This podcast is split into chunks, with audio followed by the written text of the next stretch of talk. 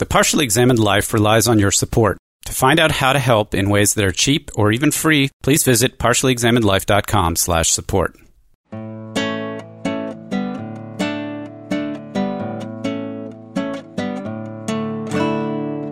You're listening to The Partially Examined Life, a philosophy podcast by some guys who were at one point set on doing philosophy for a living, but then thought better of it. Our question for episode 166 is something like, What is the appropriate role for religion in society? And we read Spinoza's Tractatus Theologico Politicus, published in 1670, chapters 12 through 20, and a bit of the Tractatus Politicus, published posthumously in 1677. To get the readings and more information, please check out partiallyexaminedlife.com. This is Mark Linsenmayer, free to think and speak as I please so long as it does not interfere with the welfare of the state in Madison, Wisconsin. This is Seth Paskin in Austin, Texas. This is Wes Alwan in Cambridge, Massachusetts. This is Dylan Casey, a real agitator for freedom in Middleton, Wisconsin. All right. So we had said we were going to cover the first half of the Tractatus last time, and I was hoping that that would be the religion half, and I think we got biblical criticism out of the way here, but we've got in this half another four or five chapters wrapping up the discussion of religion before we get into the heavy duty politics stuff, which itself is not like a straight up political treatise, but spends a good deal of time going back and discussing politics in the ancient state of Israel. So it's not a clean break between the theologico for the first half and the politico for the second half. So yeah, we're doing the rest right now. For this one, we thought we tried something a little different. We want to make sure that everybody, even if you didn't listen to the last episode just recently, knows what's going on here. So we're going to have Wes give a much longer than usual introductory summary, and then we'll have our normal discussion. So go ahead, Wes. In the previous episode, we saw Spinoza trying to convince us that faith is not necessarily in conflict with reason and that it's not necessarily in conflict with the state. And one of the big stumbling blocks for both of those things is all the absurd stuff that's in the Bible that the prophets say is true, that is conflicting from one prophet to another, that creates doctrinal conflicts that people fight over. They treat it as sort of a philosophical issue. Does God have hands? Doesn't he? All sorts of things that really make it hard to have a state, leads to conflict, and also it's really hard to reconcile with science. Towards the end of our last reading, he spent a lot of time casting doubt on the provenance of the Bible, the books in the Bible, and their authenticity. A lot of it is corrupt, basically, and can be discarded. So as we get into chapter 12, he's going to say, well, what is divine or sacred about scripture then? If it has all those problems. And he's going to say, well, it's not the literal, the word of God doesn't mean the, just the stuff that's on the page or a certain set of books. It's really just a kind of basic foundation. It's not anything fancy philosophically. It's just that God exists that he's omnipotent, that he provides for all things. And then there are moral precepts that follow from that. So ultimately, the moral precept is just that all that's required of us is that we be obedient to God, which means loving our neighbor. It's fine to believe any of those prophets, any of those sort of fabrications you like, any sort of trapping, any different formal religious practice, as long as it communicates, as long as it's a means to encouraging obedience to God and to the moral law, which again is to love one's neighbor and to act on that, to do good works. You really don't have to know a lot philosophically about God. Again, just that he's a supreme being who loves justice and charity and that he ought to be emulated in that. Consequently, it'll turn out that there's no, it'll say interaction between faith and theology and there's no conflict between it. That conflict can only arise if you treat theology as if it's something philosophical and something that has to do with the truth when really it's just a mechanism to instill obedience in people. In chapter 15, he'll say philosophy and theology have their own sort of separate but equal and harmonious domains. The second part of this begins with chapter 16. That's where we get into the political stuff proper. That's sort of the natural dividing line between the uh, more religiously focused stuff that comes before so the previous stuff is focused on the extent to which we have the freedom to philosophize given revelation and given scripture. We found out that we have a lot of freedom to philosophize because most revelation has nothing to do with philosophy and it just gives us this very minimal idea of God and the idea that we ought to obey him. But now the question is, well, how far does freedom of thought go in the best kind of state? And then he's going to get into a whole state of nature account that's very reminiscent of Hobbes. He's going to define natural right, and it's not going to be the sort of thing that we're used to in Locke, where there's in a state of nature, we have a right to our property and not to be harmed.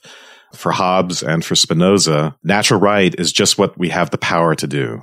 It's just what we naturally have the capability to do. And so we're naturally appetitive and in a state of nature before there's such a thing as a government, not reasonable beings. And in that sense, we have the right to kill. We have the right to be fraudulent. We can do anything we want. But because that's miserable or nasty, brutish and short, as Hobbes called it, it's more beneficial to form a society and live by reason. And we do that according to a kind of agreement this agreement involves a promise, and for Spinoza, any promise can be broken if it turns out not to be in our interest. So this sort of agreement requires on something super added to it, and that is the surrender of our power, which is our right, to some greater sovereign power that can basically compel us to obey.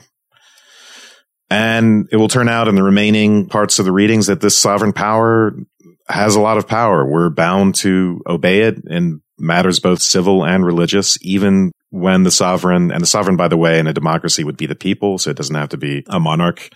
But even if they're giving us absurd commands and even if they're impious, piety actually requires us to obey them because the public interest really takes precedent over all.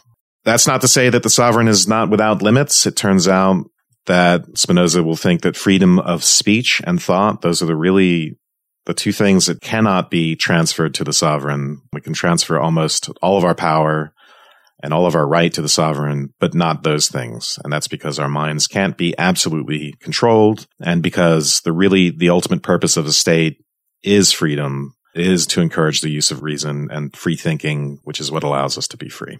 I think Wes covered the arc pretty well. There are a couple things that stood out to me. You know, one was that democracy for him is by far the best choice for a government. It's also the most natural choice because it is the freest for each person, but it's also a lesser of two evils where the one evil is the submission that you have to the sovereign in the democracy versus the lack of security and prosperity that you have in the state of nature. And that sort of was emblematic of me of this kind of back and forth that he has between talking about the positive parts about government as it being about our freedom, and then the sort of negative parts of it as being the sort of high stakes of what you're giving up. And the other part that resonated with me on that was that he's constantly fighting for this middle road, you know, seeing that rulers could become tyrants and the ruled can become rebels. And he wants to set it up so that you can have rulers who are not tyrants and the ruled who are not rebels. The other thing that stood out to me that Wes didn't cover that I want to make sure we get to is like the status of government with respect to human beings. So on the one hand, justice is not subject to the good, like in Plato, and also government is not natural. It does not create peoples. Nature does not create peoples. And so I wanted to make sure we talk about that, which is, you know, contra Aristotle. What about you, Seth? Well, I got kind of caught up. The last thing that I attended to before the recording was the reissue of episode 24. So I got kind of wrapped up in the metaphysics. In the latter half of this work, he makes a point of saying that mind and, and matter are not distinct. And yet, when I listened to episode 24, us talking about it, we spent a tremendous amount of energy discussing how they were parallel from a causation perspective. But the things that I would like to talk about specifically tonight is this notion of the universal religion and what the key dogma of the universal religion is and what can be essentially derived from that. And this notion that he has about, I know that we're supposed to be getting onto the political piece, but I'm still very fascinated by the, the universal religion aspect. Well, what's important about the universal religion aspect, it seems to be, I think, the role that it plays in the politics. I saw this as a, an interesting take on the is ought distinction because he's a determinist. And so, as we said last time, if you talk about laws, really you kind of have to be talking about causal deterministic laws. So how is it that we can have morality, which tells us to do something that we wouldn't ordinarily do? And he's in fact giving a contrast in his view with earlier uh, natural law theorists. So this is interesting. We just had this discussion with Stuart Umphrey where we contrasted in science having descriptive physical laws with having a teleological description of entities. In other words, the entity has a nature and so it tends towards something and how those are two different kinds. But this notion of natural law that was very big in Spinoza's time or slightly before, definitely in, it's there in Hobbes, uh, apparently came out of the scholastics, right? The people interpreting Aristotle was sort of something between them. It's kind of like if somebody says homosexuality is unnatural. Well, they can't mean that it doesn't actually happen because it, it does, you know, by causal physical things cause it to happen. What they mean to say is something teleological that like by the normal functioning the functioning as far as I understand its functioning. Uh, you know, people's sex is for creating babies. And so homosexuality doesn't do that. And so therefore it's unnatural. So that's the way they're drawing the is ought distinction. And so if you look at Hobbes or Rousseau or some of these other folks, yes, you get explicit laws when you get a state together, but there's still some way you can talk about in the state of nature there being a natural law.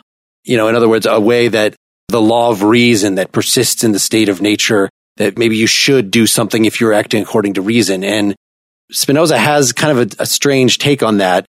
I think you could interpret him as giving a version of that, but he explicitly says no. All that happens in the state of nature is just physical causal stuff. And it's not until society gets together and the ruler starts issuing edicts that morality comes into being. And therefore the ruler is the controller of morality, really. But at the same time, in our whole episode 25 talking about ethics, we got into like what Spinoza actually thinks is the right way to be, which is to be at peace with your fellow citizens. And this is something that comes right out of reason, very much like Kant's categorical imperative, as we made that comparison last time. So yeah, in a state of nature for Spinoza, if you take human beings before they have reason, and I think he sees that as sort of I'm sorry, is that before they have reason? Is the state of nature before reason? I didn't think so. Yes. So he equates not having reason and not having a state or society. So before, when we're really just like animals, you can't say that murdering someone is wrong. And that's the radical thing that follows from this. But you can make sense of that pretty easily, right? It wouldn't make sense to think of a lion as murdering a gazelle or something like that. In order for normativity or the moral law to make sense at all, people have to have become reasonable. They have to become rational. They have to have reached some sort of level, let's say. And the state is critical in making them that way. So it grounds it without the state, there is no normativity. That sounds right, but I'm sorry. I'm back a little bit at the interpretation of the state of nature, which is I agree that he equates the state with an act of reason, but I didn't get at all that in the state of nature that there is no reason by individuals. In fact, it's an act of so reason. It's page 196. So hence, as long as people are deemed to live under the government of nature alone, the person who does not yet know reason or does not yet have a habit of virtue lives by the laws of appetite alone with the same supreme right as he who directs his life by the laws of reason. So he associates the state of nature just with living by appetite. But that still doesn't say that people don't have reason. It just means that they don't have government. And the living of life and the use of moral law. Yeah, he says, does not yet know reason. Yes, one category doesn't know reason, but the, the people who have reason without government live just as people who don't have reason. They are in a state of only being ruled by appetite. There is no moral law, whether you're reasonable or not reasonable in that state. Agreed. Okay. And so you can have plenty of people that have reason, but there is no such thing as moral law in the state of nature. Right. But even though there's no moral law, there is still a way that reason would direct you to be if you had it. So really, you could say that there are two sources of normativity. The one that he explicitly says, which is the state, whatever the sovereign, you know, whether it's a, a legislative body of a democracy or a monarch, whatever the sovereign says is good is in fact good. I think that's what Hobbes actually says and what he means. But as soon as Spinoza says that following Hobbes, he kind of wants to hedge his bets and say, well, of course, there must be some way that we can criticize, not as subjects of the king, but as external observers looking at a particular king. We should be able to say that some kings are bad kings and some kings are good kings. So there must be some way of talking about the difference between goodness and badness that doesn't just rely on the contingency of what a particular ruler says. And that is, Spinoza thinks, is you you have to turn and look at what reason actually tells you. It's just that as a matter of fact in the way that legislation works, because the mass of people are not going to be reasonable enough to sort of get the moral law in the abstract. So you need society to enforce it. And it might not even be just, you can't have society saying you must be reasonable. So in fact, they use religion to get at this basic love thy neighbor. But that doesn't preclude the possibility of reason in the state of nature. In fact, the whole point of what happens in the state of nature is that individual things want to both come into existence and preserve their existence. And that natural law is the law of reason, that the reasonable course of action is to try to preserve your existence. And that's what individuals do in the state of nature. He doesn't call that the law of reason because even animals do that and they don't have reason. Yeah, because to do what's reasonable is to do what's good for you. And I think, Mark, there's a distinction between good and right. The sovereign doesn't make things good by saying they're good. He makes things right by saying they're right. And those two things are distinct. So Spinoza uses the word beneficial a lot. And he says, yes, you could be living under a tyrant and their decrees could be contrary to what's good. They could be contrary to the way that reason would tell you to live that's beneficial for you. But I think what you're trying to get at is that everything in nature is living by the law, the law of nature, and reason is the thing that we use to identify the laws of nature when we do science or something like that. For nature has given them nothing else but appetite and has denied them the power of living on the basis of sound reason. And consequently, they are no more obliged to live by the law of a sound mind than a cat is by the laws of a lion's nature. Just want to get a sense in which he pretty explicitly says he identifies being in a state of nature with living by appetite and not being capable of living by reason. Once you start living by reason, you are social. You've already left the state of nature. Okay. I'm not sure how much hangs on this. So this is Political Treatise, chapter 2, section 7. But that man, like other beings, as far as in him lies, strives to preserve his existence, no one can deny. But the freer we conceive man to be, the more we should be forced to maintain that he must of necessity preserve his existence, and be in possession of his senses, as anyone will easily grant me. Now, he's talking here about liberty and freedom and so forth. This is a difficult section, but it said. And so a man can by no means be called free because he is able not to exist or not to use his reason, but only insofar as he preserves the power of existing and operating according to the laws of human nature. The more, therefore, we consider man to be free, the less we can say that he can neglect to use his reason or choose evil in preference to good and so on. So we conclude that it is not in the power of any man always to use this reason, always to be at the highest pitch of human liberty, and yet that everyone always, as far as in him lives, strives to preserve his own existence. So the preservation of your own existence is an aspect of using your reason. If we go back and we think back to episode 24, but also what we talked about last time about existence and perfection and the coming into being and things that existing having more perfection and that God being perfect and us connecting with God through the use of reason.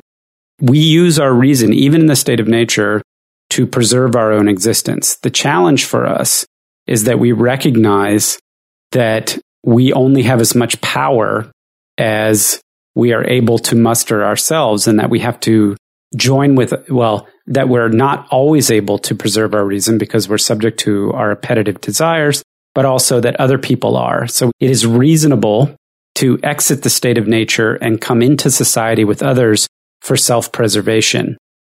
despite the passage I read where he explicitly says people can't use reason in a state of nature and don't know it, he talks a lot in, in a lot of different sections about how even in society, most people are just not reasonable. That's why you need revelation to make them obedient. They're never going to know God through reason. If we're talking about some like more basic sense of being able to calculate, yeah, I think your point is a good one. But the whole self-preservative thing, every animal does that too. And I don't think he would call animals reasonable. And I think, again, when he's thinking of humans in a state of nature, he's thinking of them as animals, as we are before we become encultured. That's what the thought experiment is meant to do. It's meant to strip us of all the things that we think of as uniquely human culture, society, law, self consciousness, yeah, no, I, I get that. I don't think it's a thought experiment in the same way like Rawls. I think this is, you know, much more in the vein. It's like you said, Hobbes and Locke. So if we think about those guys, right, the thought experiment, if you will, about the state of nature for Hobbes and Locke is we're trying to gain some kind of security or we're trying to enter into an arrangement with the other party.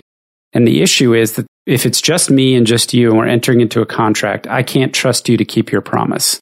And so we need the authority of the state. We need a third person, a judge, who has the power to enforce our contract with each other.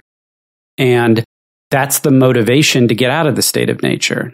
Otherwise, there is no motivation.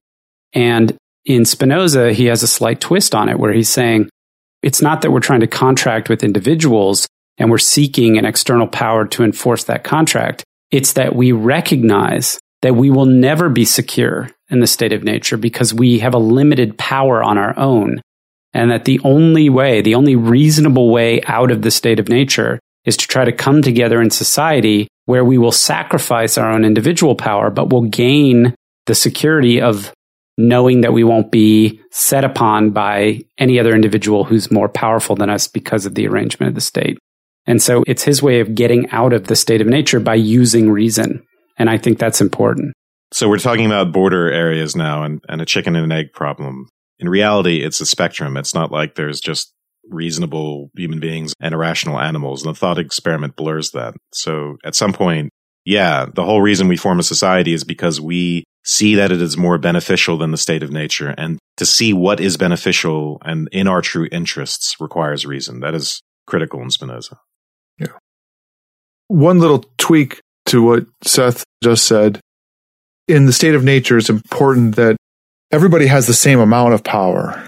So it's absolutely right that you, there is a benefit, a recognized benefit in gathering together so that you can have both security and the possibility of flourishing, mainly because it's so uncertain. But it does seem to leave open the possibility, not desirable for everybody in general, but certainly possibly desirable for someone who wanted to remain a sovereign to be the one and only sovereign and have power over everybody else if they could.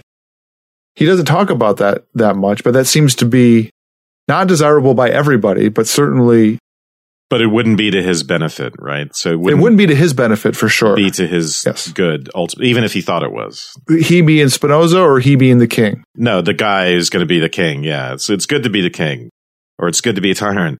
Well, not if you're attuned to what is truly good for you by virtue of reason. That's just another person living by appetite. Yeah, it wasn't clear to me that he was making a very strong argument for that, for the tyrant not being a tyrant. The argument that he makes for that has to do with the fragility of that endeavor for the tyrant and the things that are, especially for a tyrant, a bad king, the danger to them and the limits on that power, like preventing a ruler from becoming a tyrant. Spinoza clearly prefers democracy as the highest form of government, but it doesn't seem to me that he makes a very strong argument that in going from the state of nature that you wouldn't just be a monarch with all the power. There's certainly nothing to keep you from doing that. You know, we see in Plato something like if you're a tyrant, then it's bad for your soul to be a tyrant. Yeah, he doesn't go that way, I don't think. It's more just bad because you're going to get deposed pretty quickly. Yes. Well, well, no. No, you could be a good monarch. So we go, we leave the state of nature for a society because it's in our interest. Which is a reasonable thing to do. And that could be a monarchy, that could be a democracy, that could be any form of government. Any form of government is better than the state of nature. Mm-hmm. Whether I'm not, I'm going to be the monarch. I think that's a different sort of decision. Right. That's not his concern. Yeah. Once he's sketched out why we would get in a society in the first place, then he thereafter gives a lot of space to what makes for a stable society. Mm-hmm. And part of it, you know, the reason he's bringing this up at all is because religion has to be there as a, again, it's the universal religion. It's not a particular religion. In fact, if it is a particular religion that then punishes minority elements who are not of that religion, that's bad. That causes schisms within society. But he thinks you could have the universal religion, just the love thy neighbor. This is very much like Burke, thinking that you have to have not just good laws, but you have to have a cultural undergirding to keep people in check. And so that's part of it. And if you are a tyrant, if the government is in any way oppressive, then that's just going to create the seeds of rebellion. You're not going to create the seeds of rebellion except among a few assholes. If the big law that you're trying to put down is you must love your neighbor, and I'm going to sort of give you in broad outlines what that means. That's not something that people are going to rebel against, he thinks. In this sort of universal religion, did you guys feel like he was, after having talked so much against theocracy, that in some level this is a kinder, gentler theocracy? Why would you say that? Because he subordinates religion to the sovereign. Well, he subordinates religion to the sovereign. That's true. And he argues against priests ever having any political power. He, Yes. This is exactly why I'm saying that is that the sovereign becomes the one who has ultimate authority over all religious matters. So I'm just trying to see because of the, especially what Mark was just saying, the role of this sort of universal religion, this sort of kinder, gentler religion, that at some level isn't the sovereign who is the final arbiter really undergirding a sort of minimalist form of theocracy because they are the ultimate sovereign as granted by God. The only ruler who is endorsed by God is the one who has the power. Why do you say they're endorsed by God? yeah, I don't. Because he does say they're endorsed by God. That's the only criteria under which they have sovereign power. I thought he said the agreement. God requires us to observe the agreement with the sovereign. I didn't remember the. Page 215, I have here, chapter 17. Ordinarily, monarchical power results from God's decree, with this remaining hidden from the monarch himself. Whereas in the case of that of the Hebrews, the monarchy was in a certain manner ruled or should have been ruled by God's decree, which was revealed only to the monarch. He's just saying in passing while talking about ancient Israel that, yeah, of course, there's a divine right of kings. of course, God is the one who, you know, because of course you would think that since God devises everything, then there is a grand plan. You know, he has to have some answer to the problem of evil. And it's not the same one that Leibniz gives or something, but it's still the person in charge is in charge for a reason, right? It has God's seal of approval. Chapter 3 of Tractatus Politicus, Section 2. From Chapter 2, Section 15 of the TPP, it is clear that the right of the supreme authorities is nothing else than simple natural right, limited indeed by the power not of every individual, but of the multitude, which is guided, as it were, by one mind. That is, as each individual in the state of nature, so the body and mind of a dominion have as much right as they have power. Right. So usually when people argue for the divine right of kings, in other words, for the fact that God approves that this is the king, that's supposed to be a justification. And you can't actually use that. That's not the way right works for Spinoza. So on page 239, justice and charity I must therefore now show can only receive the force of law and command via authority of the state.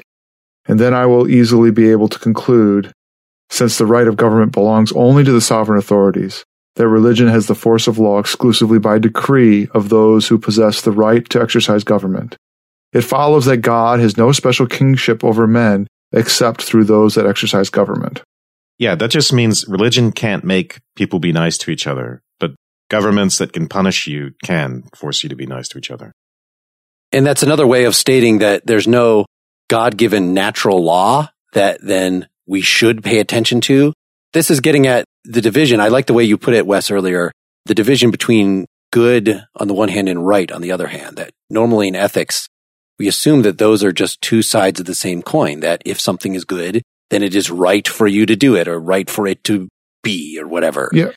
But he really wants to divide those. And so there really are two origins of normativity in his story. Mm-hmm. One of which comes out of the dictates of reason, which ultimately are playing on the self-interest of every single element. But he thinks that the ultimate self-interest of every single element of creation is to be in harmony with the rest of creation. And that's what being reasonable really makes you realize is that you should behave well. You should join together in a state with others. You should take care of the environment. You should do, you know, whatever it is. And love thy neighbor itself Exactly. can come from the natural light of reason. Most people can't get there using reason. They need the revelation, but it's the reasonable conclusion. But so it seems weird to say that ethics is divorced so that we can say that what you've just said, that's what ethics is. But that's divorced from right. Mhm. And of course, we understand the difference between moral right and legal right. And I guess what he's saying partially is it would have been better, I think, for him to just say, you know, like Mill does later, that there is no such thing as moral right. You know, you could talk about ethics and then you could talk about rights as something that a government establishes. And Spinoza doesn't want to go that far. He still uses this weird combination terminology. Just the fact that he says in the state of nature, as much power as you have, that's as much right. Yeah. Why not just call it power? Why use the word right? He's just talking about, yeah, power. And yeah, so he's might Thrasymachus. makes right. And yeah, exactly. Well, he's a Plato Thrasymachus. He's an Aristotle Thrasymachus hybrid. Explain the reference to Thrasymachus. I just because Name drop. So Thrasymachus is one of the characters in the Republic. He makes the first argument with Socrates regarding the origin of justice. And Thrasymachus says justice is just whatever the will of the stronger is. So that is, whoever has the power decides what justice is. And that's pretty much verbatim what Spinoza says. With the twist that Spinoza has, which Wes is referring to the Aristotle hybrid, is that if you as a reasonable human being, you will act virtuously and understand what is good for you and will understand that we ought to be kind to our neighbors and so forth. And that will, by following the dictates of reason and being what we ought to be as revealed by reason, we will live just harmonious lives. It just seems that ethical norms are giving us two different, potentially conflicting directives. So if you're in a society that is run by an evil person who's commanding you to go to war and to hurt people, and you might think that the commands of reason are I should be peaceful, I should never hurt anyone. But on the other hand, it is in my interest to be in society. It is always better to be in any society, no matter how terrible, Exactly. than to be in the state of nature. So I compare this to our Confucius episode recently, where Confucius has a very hierarchical view. You should always be deferential to authority. But what happens if authority is being foolish? Well, yeah, you should argue. This is why Spinoza thinks it's important to have freedom of speech. You should argue that this is actually the good, but you can't do so to such a degree that it will be seditious against the state. You need to be very careful. You need to give your advice, but if they're going to go ahead and do what they're going to do, they're the boss. They're the ones in charge. So again, it would be better if you were in a democracy and you could actually put your vote behind your opinion. But whatever the situation is, even in a democracy, if you lose the vote, too bad. Like you have to go along because again, you're choosing the lesser of two evils to go along with the bad government than to be seditious. Yeah, the way he puts it is that people's safety, their security, is the supreme law to which all, this is chapter 19, all other laws, both human and divine, must be accommodated. So to be pious, you have to actually observe the public interest first. If you're contradicting the public interest, which means disobeying the sovereign, then you're no longer pious because the sort of fundamental commandment is to preserve the state, is to do nothing that will interfere with the existence of the state. And we saw the similar thing in Crito as well, by the way, right? Socrates, no matter how absurd the law, no matter how, how bad it is, we must obey. But he has a governor on that. Say more, Seth. So when you're an individual in the state of nature, you are fully within your natural rights to do whatever you want. And as much as you have in your power, that is your right. So you can agree with people or not. You can break promises. You can do whatever. You're limited only by your power, except, and he doesn't say this quite explicitly, but it's very similar to Locke, where one of the things you're not permitted to do as far as your natural rights is you're not permitted to, for example, commit suicide, right? Preserving your existence is kind of like a natural imperative. It's implied by having this natural right. So, okay, fast forward, we enter into dominion commonwealths with others because we recognize that sacrificing some of our individual power is better because once we're part of a collective, we have much more power collectively than I do individually, and I'm actually much more secure that way. So then the Commonwealth itself, he says this, at least in the political treatise, it acts as if it is of one mind. And so the Commonwealth has to be reasonable in the same way that individuals are reasonable. It has the same right of natural law to enter into agreements with other commonwealths or not, break those agreements, and as long as it can fight and defend itself, that's great. But what it cannot do is commit suicide. It cannot do things that are detrimental to itself. So the governor, for an individual in the state who says any state is better than being in the state of nature. But if the actions of the supreme authority, whether it's a democracy or a monarch or an aristocracy, ultimately result in weakening or undermining or threatening the stability and the perseverance of the state, then the individuals have a right to act. Right. If the sovereign loses its power, it loses its right. Correct. So just as a general point, when he raises promise keeping to start with, he just said, look, we kind of think that promise keeping is a basic form of moral expression or something, but really the law of nature is that we will do whatever we think is best for us whatever we see to be good. It's whatever we desire, whatever we want. Well, whatever the lesser of evils or whatever he, he talks about the lesser of evils. Exactly. So you really can't make promises in a sense because if things in some future date, if circumstances change and it becomes more beneficial for you to break the promise, you will do that. And so that's what you're talking about in terms of why you would eventually rebel against a state is because it could actually get to that point. In fact, I would even make an argument that that could be used on Spinozic grounds to defend suicide. If things are really bad enough that it would be a better deal for you to kill yourself. In other words, on utilitarian grounds, you're going to be suffering for the rest of your existence, whatever. I don't know, man. He's, he's got that religious strain, both Judaism and mainstream Christianity. Suicide is not an option. I'm just saying this is, you could make a Spinozic argument. I don't think he does.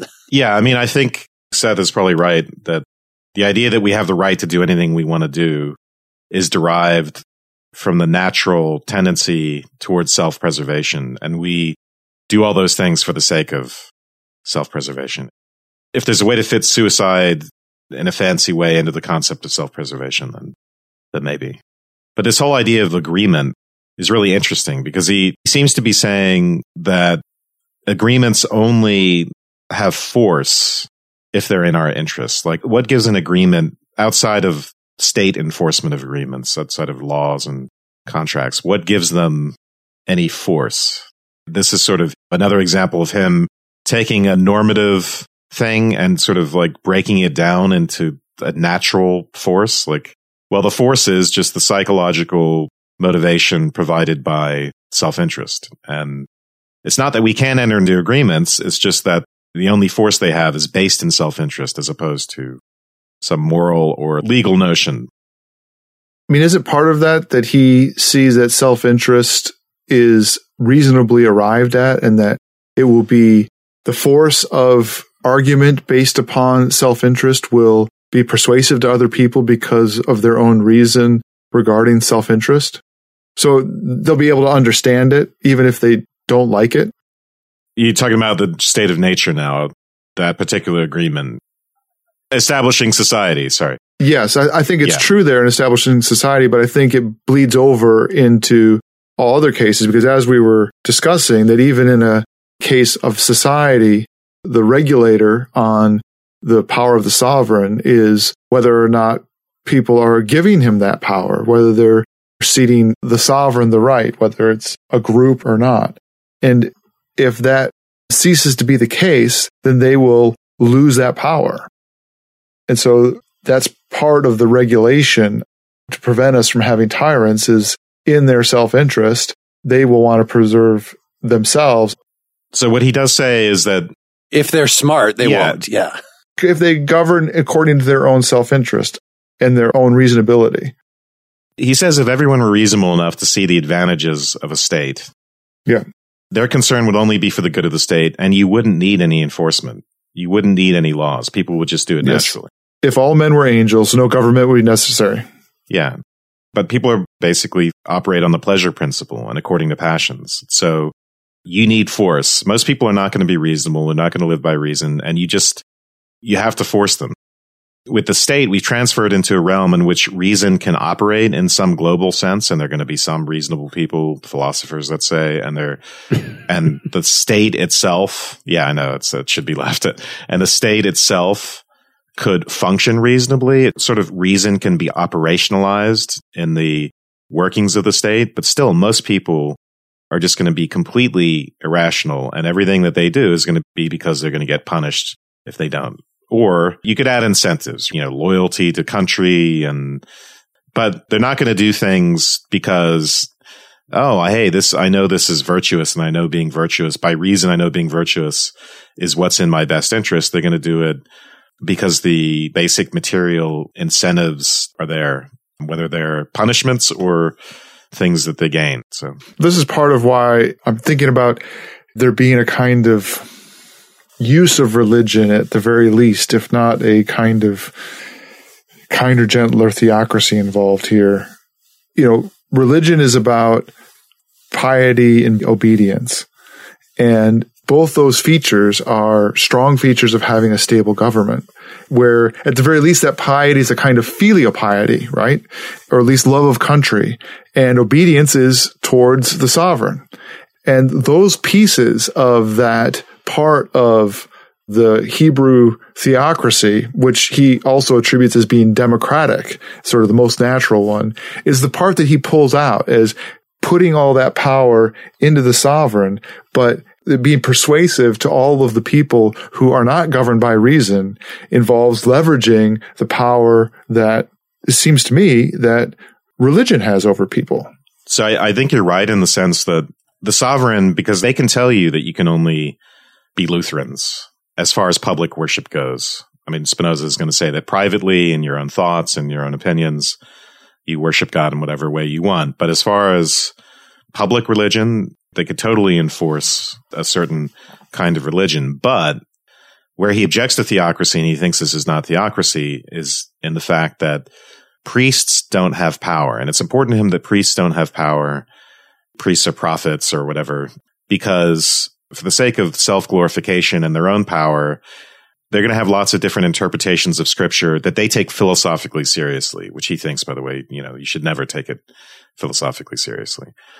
And that creates all these schisms that Mark mentioned, all these doctrinal battles, and it leads to discord and persecution and all the rest of it. So not a theocracy in that sense, not a theocracy, That, that's exactly right. but a theocracy in the sense of, uh, you can tell people what religion they're allowed to publicly practice, but you're not making rules about which doctrines they have to believe or they're going to go to the stake. You're, particular, you're not trying to control their minds Yeah. and, and what they think. And on page, what, 250, I th- it's the very first paragraph of the last chapter. He says, a government which seeks to control people's minds is considered oppressive. And any sovereign power appears to harm its subjects and usurp their rights when it tries to tell them what they must accept as true and reject as false, what beliefs should inspire their devotion to God. So don't interfere with what people are thinking about these things. And so I agree. It's going too far to call him uh, advocate of theocracy because it, it's important that the priests aren't the one making the rules. really it's kind of a separation of church and state thing where you say, you know, yeah, the church can't have any political power and the sovereign gets to dictate. Yeah. Separation of church and state, freedom of speech, citizen soldiers. Sound familiar? Yeah, right. Yeah, so much of this presages some of the things that, you know, by the time we get to the Federalist Papers and the political documents we're more uh, familiar with, we've got a lot of elements of that in here, but just the whole rhetorical bent of it is he's addressing an audience that is used to something like theocracy yeah. and arguing we should just have a little less like you can't just say no religion should have no role. It should just be what people do by themselves and forget the you know. Well he is in amsterdam where supposedly you could practice any religion you liked according to his own account I mean, there were recent persecutions there so it's not as simple as that and of course he got himself in a lot of trouble too but yeah go ahead yeah and some of the problem that he had there was that still the leaders of the Jewish community in his area had too much power, he thought, among their own people. And this is part of why society would need to take the reins on religion is to keep the theocratic institutions for invading too much of our lives. I would kind of compare it to the assault on individual lives that corporate America has for us now and why we might feel like, no, of course we don't want to rule by corporations, but maybe you might argue, shouldn't there be some sort of regulations or something on how employers can treat people? Well, there's something parallel, I think, going on in this period of time, given the role, even in a freer, relatively free society like he was in, that religious institutions were having in their lives. I think it's a nice parallel to make, Mark. I was also thinking of like, where is the Amsterdam of Iran? But uh, I think yours about the power of corporate um, uh, America it's sort of the Marxist critique at some level, right? Wait, what are you guys talking about? The Amsterdam of Iran? We're talking about controlling of people's minds. I was thinking of also the question of religious freedom in the context of what are the theocracies we have right now? Among them are Islamic theocracies, right? And so who's the Spinoza of Islam? That would be useful. I mean, I, I think there are many self-proclaimed Spinozas of Islam. Sure. Really? We read one of them and almost had him as a guest on the show, and perhaps will later. He's the guy I was thinking. I wouldn't say there are many Spinozas of Islam. So I'm looking forward in the second half of the discussion to hearing more. The way that uh, Wes had concluded things last time was that he felt like the applicability of the argument for free speech, I guess, you know, that that was inspiring to him even now. Whereas I just reading more of this felt more and more like actually he only advocates free speech, like I was saying, insofar as it will not make waves politically. So reading this, you know, literally, I don't need a philosopher to inspire me. Yeah. Doesn't say not make waves politically. He talks about things like treason. Anything, if it's going to like explicitly undermine the state, then he puts some limits on it. Any free speech advocate puts limits on free speech. Well, it would rule out a lot of what we would count as regular free speech now. Like you could not say the kind of things that late night comics do about the president or something. That would be straight up seditious, I think, according to Spinoza's standards. You know, according to the standards of his time, that he's, he's, he is liberal with respect to, but which are still so borderline monarchical. Did you hear about Kathy Griffin and her photo shoot with Donald Trump's head, bloody, beheaded head? Hold, holding it. I only saw that she apologized for it. I didn't see actually the video. It's just like, what are you trying to do here? Other than have to apologize. Maybe that's the plan. get some attention, apologize. And yeah, that might get her in trouble in Spinoza's time. so, for instance, you could make an argument on Spinozic grounds that we should restrict hate speech because that is a straight up attempt to dissolve the unity of the nation. That if you're saying racist things, then you're creating an other category of a whole group of people within. And so it's kind of the same as religious persecution in a way. And that would be exactly the kind of speech that he would feel comfortable putting a stop to. I don't think so. anyway, that's one of the ways I read Spinoza on that issue. He's much less liberal again, so I see this is really interesting and useful as a historical document and, and like to look at the, you know, what influence did he have on Diderot and other people and how did that eventually get to what ended up on our constitution and doing a kind of analysis of our political ethos that way. But I don't take direct inspiration from very much of what he has to say in that area here. Well, let's talk about that more when we come back because it seems like a good place to start. All right, so we're going to continue this conversation. You can uh, check us out next week for part two of this. We'll talk more about the universal religion, I'm sure, and various aspects of the political apparatus that he recommends. Or you could hear right now by becoming a partially examined life citizen, get the unbroken ad free version. Never hear a commercial on this podcast again. Woohoo. I got to sound more cheery somehow. See you soon.